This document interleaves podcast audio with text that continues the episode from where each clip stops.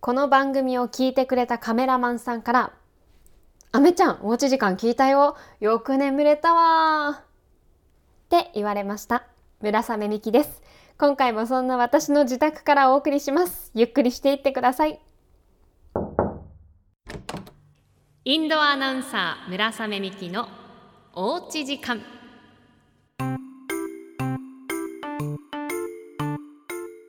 どうしても最後までたどり着けないんですって。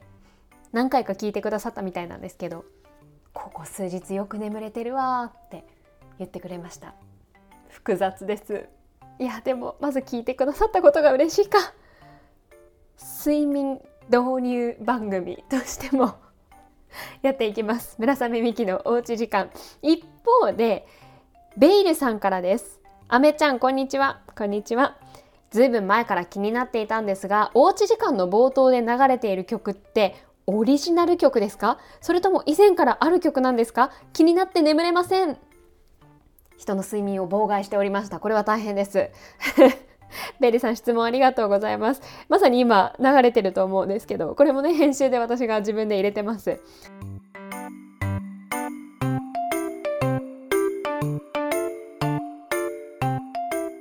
れフリー素材の音楽でタイトルがまるまるアニマルズっていう曲になります。シムトーンさんっていう、まあ、調べたら神奈川県で活動されている方で私も神奈川県出身なのでまさかのご縁がありました。最初どんな曲がいいかなと思ってそのフリー素材の探せるサイトで「ほのぼの」って言って検索してえー、スタッフさんが見つけてくれた曲です。まるまるアニマルズという曲です。質問ありがとうございました。続いて、あ、これ一応前回からの続きで、北海道の甘納豆を使ったお赤飯を作ってるところです。今残り時間がもう1分って表示されているので、もうすぐ炊けると思います。炊けたら甘納豆を入れて完成です。まだならないかな？ケイカさんです。ありがとうございます。村雨さん、こんにちは。村雨さんの名刺ができたということで、ぜひ欲しいです。もらえたらカードローダーに保存して飾りたいと思います。カードケースに入れるほどじゃないですよ。ありがとうございます。ということで、STB 関係者の方、インスタグラムなどに名刺の実物写真を載せてくれたら嬉しいですといただきました。印刷して、お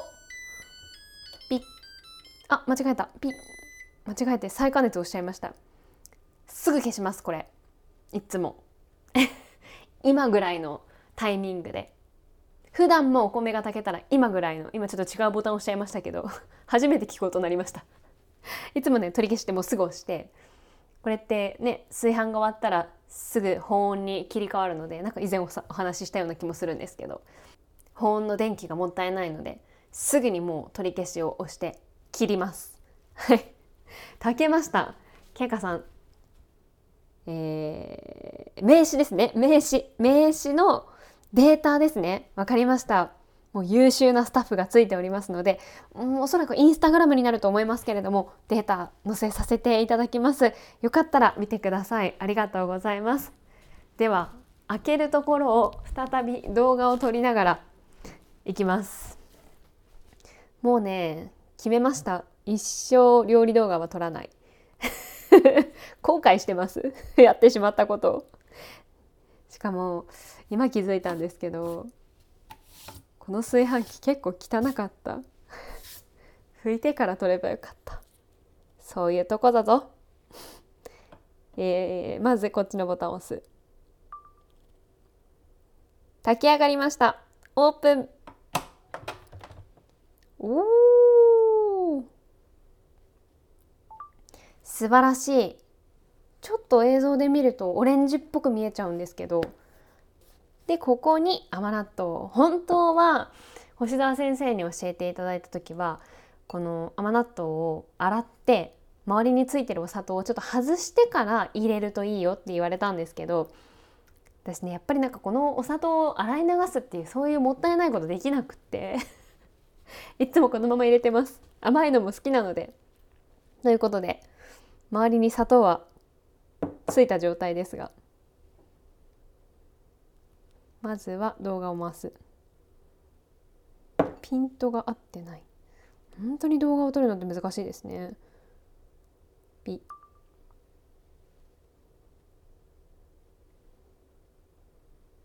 もう一回。ピントが合わない。どうしたらいいんだろう。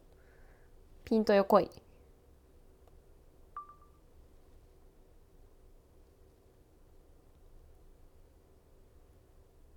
トが合わない。甘納豆がぼやけてるんですけどいいんですかねこれで。ちょっと待って。ここに合わせてからこれで入れる。もう合ってないけど入れちゃえ。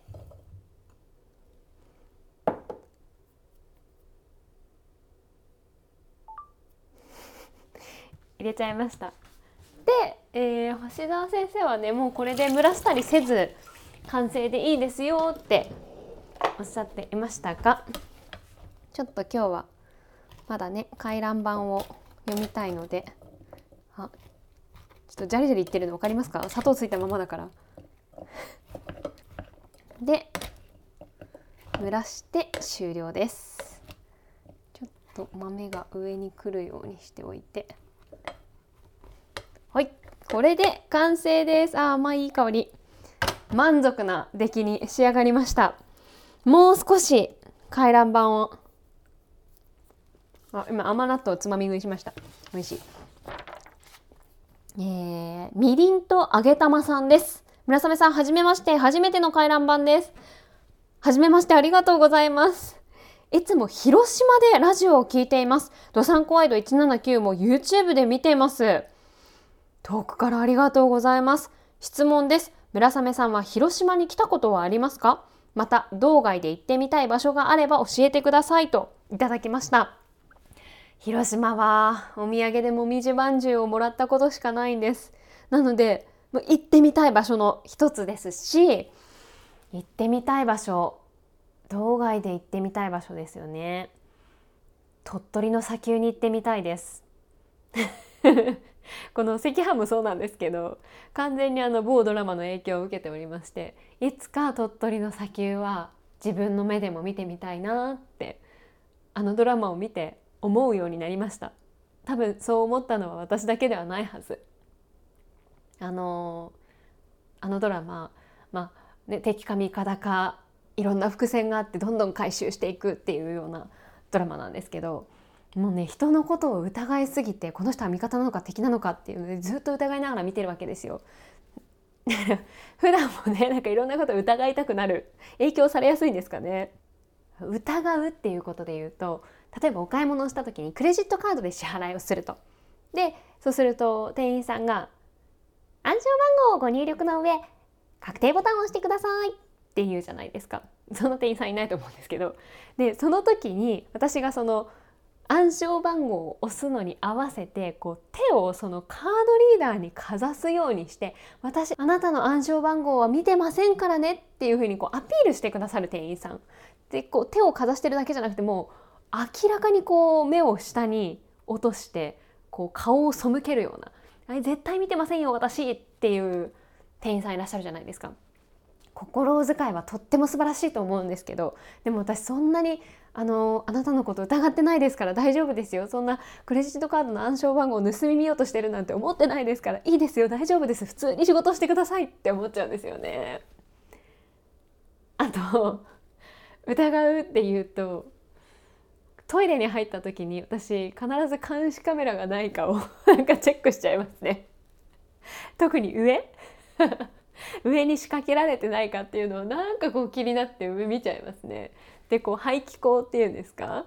格子状になってるあそことかをじっと見てなんか埃が変な風に取れてないかとか 絶対ないんですけどこうなんか一応目線を送ってアピールして私は気づいてるぞっていう アピールをすることはありますね。